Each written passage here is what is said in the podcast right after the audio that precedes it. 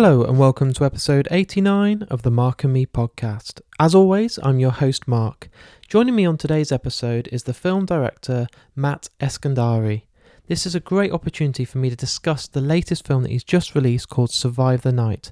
The film stars Bruce Willis, so I'm really excited to sit and kind of find out more what it's like to direct such a legend, but also what it's like as an up and coming director to kind of make a name for yourself in the business. So stick around for that real soon.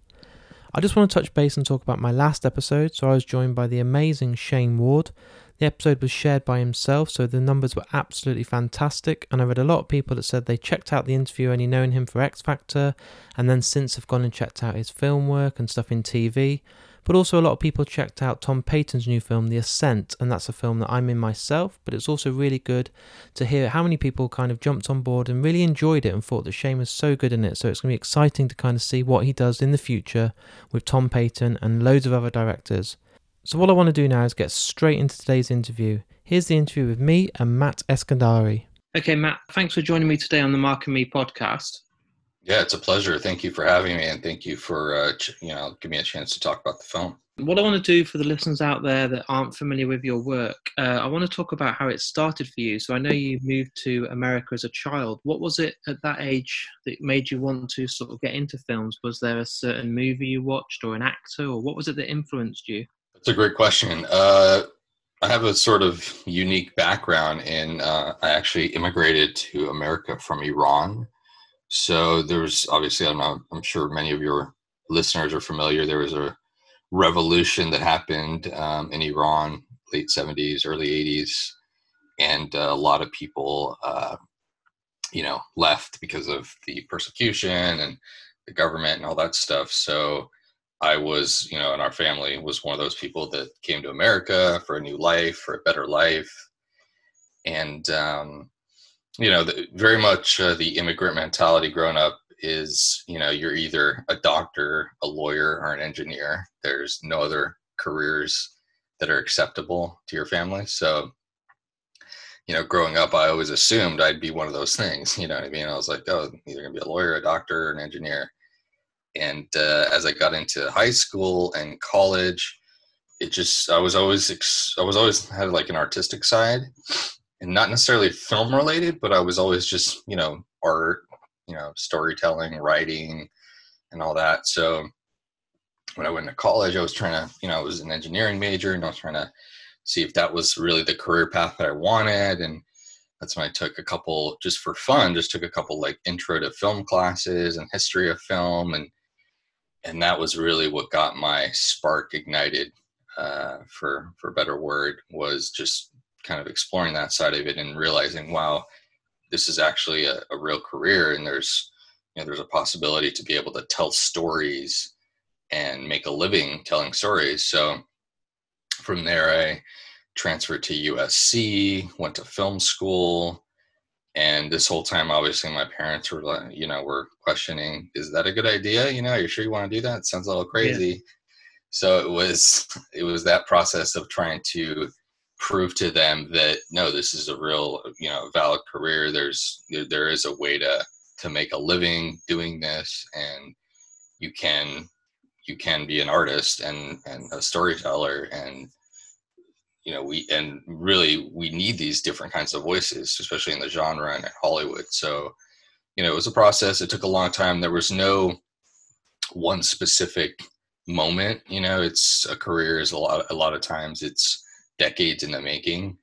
So it took a decade for me to to get to where I needed to be, where I was, you know, consistently making work and, and shooting films, and it's just a process, you know, to get there were there any certain directors that you were really falling in love with their work and that were inspiring you to want to start you know filming even though you're studying at film school and stuff? Was there someone yeah so many directors I, I, love i mean i could spend hours to talk about all the different directors that has inspired me. One of my major influences was while i was in uh, los angeles actually. Uh, and i was at usc film school.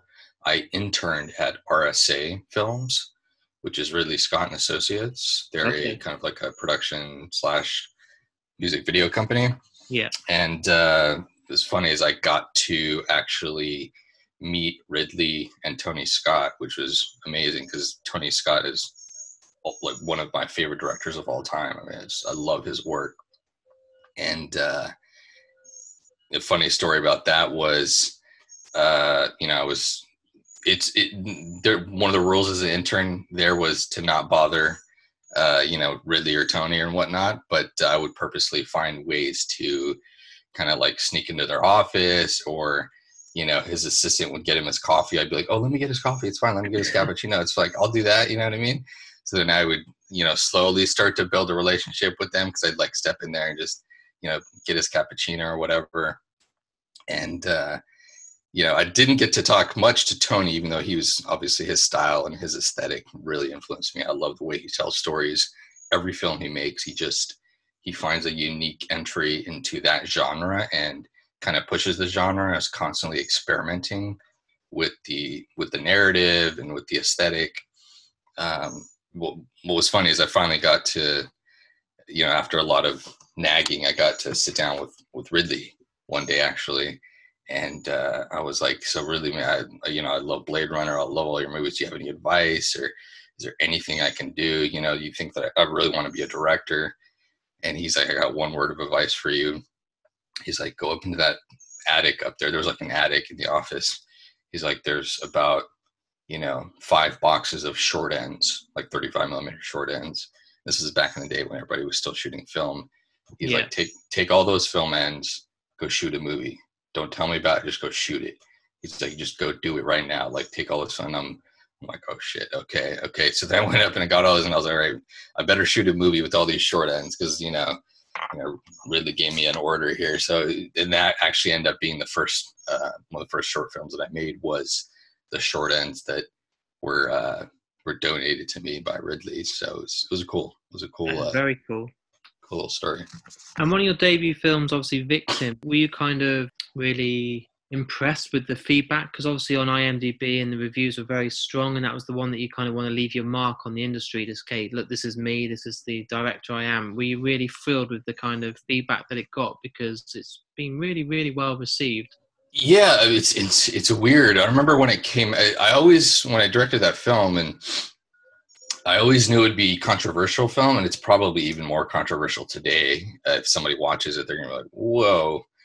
but yeah. it was one of those films that the con it was so concept driven that uh, I knew instantly that it was going to be something that that would you know stir some sort of conversation. But what's funny is this is the thing about when you make film is at the time you don't know what the reaction is going to be, and when it came out, you know, because it didn't have any huge stars in it, it didn't really, it, you know, it was sort of like not disparaged, but just sort of like disappointed and just being, oh, we didn't get, you know, some huge theatrical release or, you know, or whatnot. But it just, just because of, there was no big stars in it. So it was, it was kind of one of those things where it came and went and, you know, it got seen on by some people and it got a little buzz, but it didn't blow up in the way that I was hoping and then years later you know i started i still get like emails or you know somebody will send me like an article where somebody reviewed it and was like whoa this film was dark and it explores some interesting themes and this and that. And i look back and i'm like oh wow yeah that was an interesting was an interesting first film you know what i mean? I mean it does you know there's a lot of ambiguity to it and it's it's interesting as an artist. I don't know if i would necessarily tell that sort of story again yeah. in the sense of it, it's weird looking back. I mean, if somebody gave me that script today, I probably would not do it. But like, no, this is not. It's not really my thing. It's not really my voice, or it's not. Re- so I'm kind of happy that you know, whatever point in my career, I was really young when I did that. I think I was 22, 22, 22, 23. So I'm I'm happy that I got to direct that film at that time in my career, where I was still open to the idea of doing something like that, some controversial, something kind of twisted and dark so that you know because i may not have i may not do that again or and if i do it might not be exactly that sort of story. So looking back i'm definitely proud of that film and where it's uh, where it's gone. And then obviously you've released your debut. A lot of people then kind of keep it quite simple. They keep grounded. They kind of just keep it as they know. They're familiar with their surroundings. You thought hang on a minute. I'm going to go and make the gauntlet. You went all the way over to china um, right. That's a hell of a step up. What was that like? Because it must have been a hell of an experience. It definitely was, and it wasn't necessarily a good experience. I'll be honest. It was sort of a. it turned out that second film that I made ended up being a not a, like it almost made me want to quit my career. Basically, that's how low of a, a point it ended up becoming because you know we were really young. I was only 24 or 25. We went to China. The producers also were kind of you know a young team. It was the first film that they were doing. You know, it was an interesting time. You know, 2010 ish, right after the big you know the Great Recession and and China was still sort of like you know the whole you got everything is going to be in China now. I got to do a film in China. So we went to China, and it just didn't turn out to be a great experience because um, we ran out of money. Uh, we couldn't finish the film. We had to fly back. We had to try to get resources again to finish shooting it. At the same time, um, the script, you know, we there was issues in the script. I still remember that were never solved, and and it and, and it was one of those things where like oh i'll figure out a way to to solve these problems on set and it's just not one of those things that can be solved on set and some of my inexperience as a director at the time came through as well just not not having as strong a command of the story and and working with actors and some of that stuff and and it was really like a, it was definitely a learning experience for me and then when the and then when the final film kind of came together it had huge production value, but it didn't kind of the story didn't really connect in any way for me personally. And it was one of those things where I was like, oh, man, this this experience getting this it took ultimately three four years yeah. from prep to get the film done, and I didn't do anything else for those three or four years except try to get this film basically drag it across the the finish line you know like like a dead corpse basically is what it ended up happening. And i mean there was elements of the film that uh, we we'd shot some footage and we lost it. It was still in china got damaged. So i think 20% of the film is if you look at it today uh, it had to be upresed from from backup footage that didn't look as good I mean, it was it was not a, a pleasant experience at the end of the whole uh, ordeal, I was very much sort of exhausted creatively, and I almost wanted it. I was just like, you know what, maybe this maybe this career isn't for me. You know what I mean? This if, if this is what it's like making every film, I don't know if I want to do this. You know, and what's funny is Victim was such an easy film to make. I was like, I don't know if I ever want to do this again. This is a nightmare. So it was definitely a, a learning process. Well, it's good that you bounced back. Obviously, you released 12 Feet Deep, but at the moment, you're currently working and promoting Survive the Night. Now, I'm sure you're going to get this question a lot, but what was it like when you actually got the green light and you saw that you'd be working with the one and only Bruce Willis? It was definitely exciting, yeah. So, you know, as my career started going along, I, I went back, shot 12 Feet Deep, which is a fun, a great experience, and the film turned out great. It opened up a lot of doors for me so uh, once that film got out, I was you know trying to get you know shopping more scripts around. And uh, it was funny is Survive the Night originally it was called The Long Night. It was a script that I was working on with a co-writer, and we had shopped it around. And I wanted to do a I'd always wanted to do a home invasion thriller. I love the genre. I love the idea of you know uh, taking a family and putting them in a setting where they're forced to face their worst fears, which is something entering into their home, their safe space. So it was always an, uh, an exciting process uh, concept, and taking that. So we finally found a studio to do it with, Lionsgate. And uh, as soon as we got the, you know, you know, Lionsgate said, "Okay, cool. You know, we want we want to do this movie. We got some development notes." So we we were working on the script. At this point, I didn't know Bruce was going to play in the film.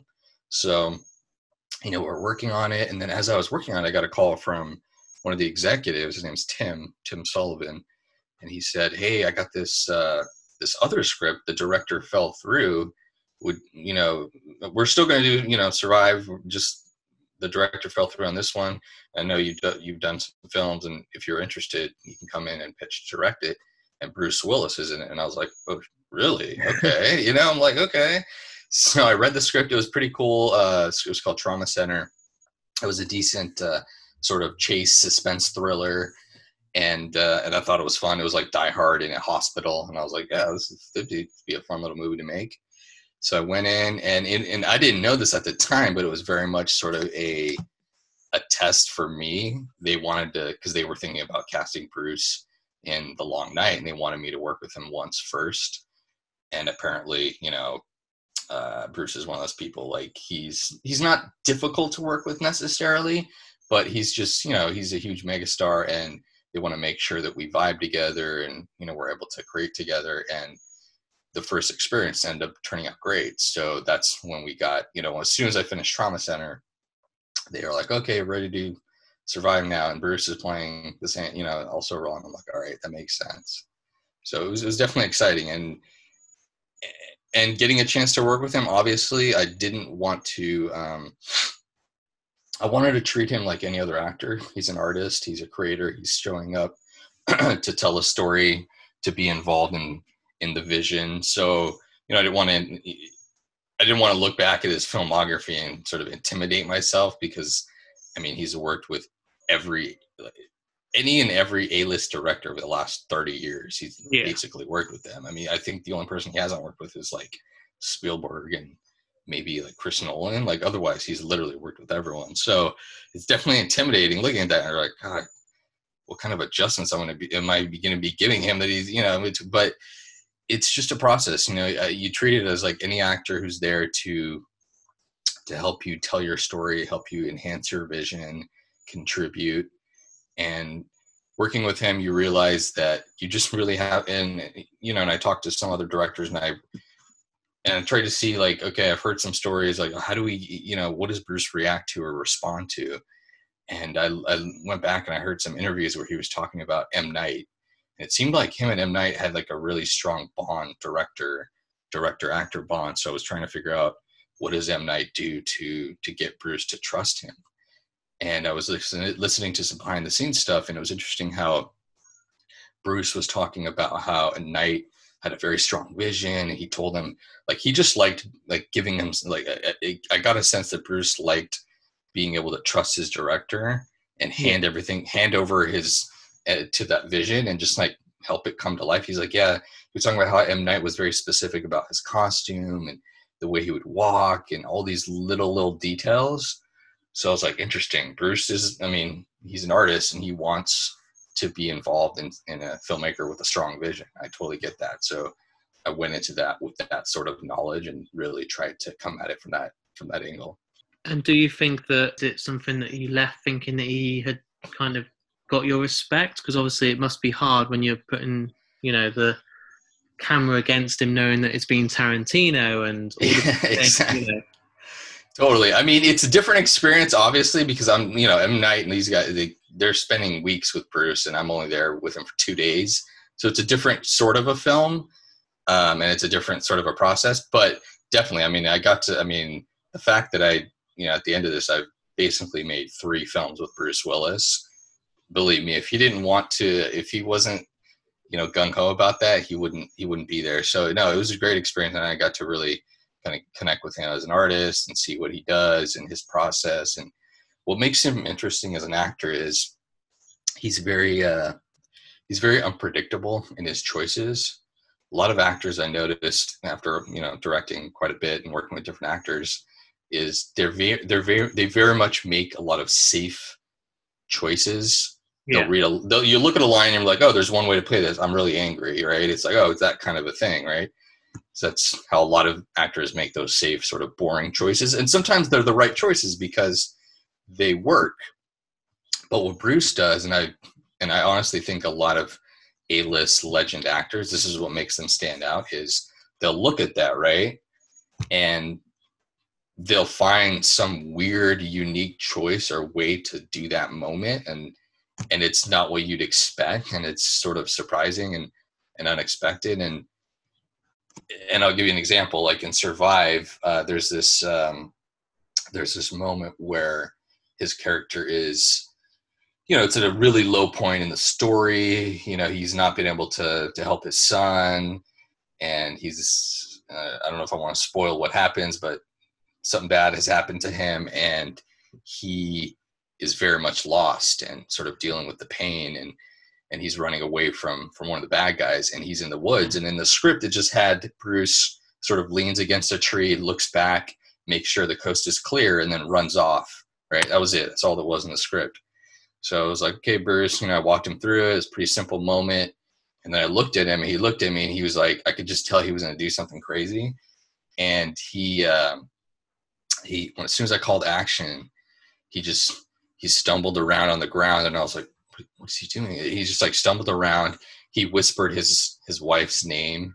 You can just see like the pain and anguish on his eyes. And then he released this massive scream, like Predator scream. You know, I remember, I remember Arnold screams in Predator. He's amazing. He just, re- he just releases this like ah. I was like, what? And then he just he just collapses again on the ground, and I was like, the hell was that? And I just kind of looked at the DP, and we just laughed. I was like, oh, that that's not going to be in the film. Like, what was that? You know, I wasn't sure because it was so different from what was on the page. And then um, you know, I talked to my editor that that day, and he's looking at the dailies, and he was like, "Dude, what did what was Bruce doing? That was genius." And I was like, "Wait, what?" He's like, "Dude, that moment, like where he screamed and this," and I was like, and then I started thinking about it, and then I started looking at dailies. I was like, "Holy shit, that's going to be a beautiful moment where he's, you know, he's in that moment. He's just like he's in agony. He's calling out." It was it turned it just elevated that little kind of two line moment in the script that wasn't really anything, but it just took it to another level, right? That's awesome. So yeah, he he does the he does that all over the time with little things, and sometimes those choices, unexpected choices, don't connect or don't work. But I'd rather have an actor who does those things because sometimes those moments are are what give you those genius scenes in a, a classic genius scenes. You know what I mean? It's it's when an actor can come up with that kind of stuff. So definitely grateful to to have worked with someone of that caliber. And it's great news that, like you said, you've got other films coming up like Hard Kill with him in, and it's you know yeah. not many people can say they've had Bruce Willis time and time again. My my final question for you today, obviously, I'm just looking at the time. Um, my final question for you today is that a lot of young upcoming filmmakers listen to this podcast, and I've had people like Neil Blomkamp on here, and people that have talked about how they got into the industry and something I'd like to know from you that you know you're really starting to make a name for yourself, and you're getting to work with these great actors now, and people like Tobin Bell and people. What what advice do you give to those people that are trying to make a name for themselves? Because it's a hard industry to get in, but once you're in, it's even harder to kind of stand out and be different and make a name for yourself. What advice do you give to those young filmmakers that really want to be the next Kevin Smith or Tarantino, um, Christopher Nolan? What, what would you say well, my my advice to them is first, don't try to be the next Kevin Smith or Tarantino or or Nolan. Try to be the next who or whoever you are, right? Yeah. Because what makes those filmmakers great is, and it took me a, a decade to to kind of come to this realization is, it's about finding your own voice and making that voice so unique and so strong that people know instantly that who that filmmaker who they are. They tell a story in a very specific way. When you watch a Tarantino, a scene or a shot from a Tarantino movie, you know it's a Tarantino Tarantino movie. Same thing with David Lynch. Same thing with you know these great filmmakers. What makes them stand out is they have very strong, specific voices. So I'd say focus on discovering that. You know what I mean? That's what you should be focused on. Not necessarily trying to emulate them, but trying to figure out what you like and how you can really specific, you know, create that specific sort of voice. And getting there, sort of breaking into it, it's it's hard because there's no one path to becoming a filmmaker or you know becoming successful or you know becoming a director. There's just there's no one path. There just never was and there never will be. So my only advice is create your own opportunities. I've been telling that to, to people for the longest time and i would not be not have made any of the films I did had I just waited around for other people to give me permission. Just go out there, tell your stories, shoot, work with actors, build relationships, write scripts. Uh, when the scripts get rejected, tell them fuck off, go back, write another one. Uh, find a different producer, just keep pushing. Just got to be persistent and really hard headed. I mean, it's, it's hard for me to to to emphasize just how persistent you have to be. Just do not give up. I mean, if this is really what you want to do, if you want to be, you know, that next great filmmaker, just go out there, keep doing it, keep doing it. Eventually, you're going to realize, you know, had you told me when I made 12 Feet Deep that you know a year and a half later I'd be on set with Bruce Willis, I I would have been like, "You're crazy," but that's what happened. You know what I mean? So that's that's the best advice I can give is just be persistent and create your own opportunities. And what is the future looking like? Obviously, I mentioned Hard Kill again, which you're going to be doing with Bruce Willis. But have you got anything else in the pipeline that you can share about, or that you're excited about, or is it all kind of under wraps at the moment? It's all sort of. Uh, it's obviously this whole pandemic is uh, was supposed to be shooting a movie over the summer, but that all got pushed. Um, but yeah, I mean, we just finished uh, post production on that last film that I did with Bruce, Hard Kill, and that's being released over the summer, late in the summer. And then meanwhile, as obviously we're living in very unprecedented times with uh, with this whole pandemic going on. So, uh, you know, as things sort of kind of hopefully get back to normal, um, I've just been doing a lot of reading and writing some scripts, and nothing really set in stone yet. But I'm hoping that as things kind of settle back into normalcy, ideally, I'd love to get something, but you know, get something shot hopefully by the end of this year, if not early next year, see see where it goes. And and I always like to hopefully something different, something you know, every each each of these films with Bruce or last films, they're all been pretty unique in terms of what they were. So I'd love to you know challenge myself, do something different completely. Well, appreciate I really appreciate your time today. It's been an absolute pleasure to speak with you. Uh, I wish you all the luck with the upcoming releases. I can't wait to see um, how some of my friends are going to love Survive the Night. And yeah, um, it's been an absolute honor to speak to you. So thanks for taking the time out. No, appreciate that. Thanks for the you know fascinating conversation. It was a real pleasure, and uh, hope to keep in touch. So there it is. There's my interview with me and Matt. What a great down to earth guy. Really easy to talk to, and in only what 20 minutes, we got to hear some great stories about what it was like to work with such an icon like Bruce Willis. And the best thing is, he's going back and doing more films with him. So I really, really think he's got a huge career ahead of him. He's one of these people that I kind of just felt we were just getting into it after half an hour, and I would have loved to have spoken to him for another hour or two about films. But the good thing about Mark and me, we can get these people back. So maybe in a year or two, after he's got some more films under his belt, we can talk about that, and that's something I really look forward to. Like I said at the start, I've just checked out the film Survive the Night, which is out now. It's available on digital download and DVD. And the best thing is, right now on my social media channels, so Twitter and Facebook, I am giving a copy of this film away. So jump on there for a chance to win this. Also, if you are there on markandme.com, there's links to Twitter, Facebook, Instagram, email please go on there. Let me know what you think of the episode. I love sharing the feedback with the people that come on the episodes, and they absolutely adore it. On the last episode, I got to share all the feedback with Shane Ward himself, and he was reading them all, and I saw him replying and liking to people's messages. They really, really do appreciate the time that you put in to listen to the show, but also the time that you tell them, you know, if they've enjoyed it or you've gone and checked out different things of their work since they've been on the episode. That's the ultimate compliment you can get.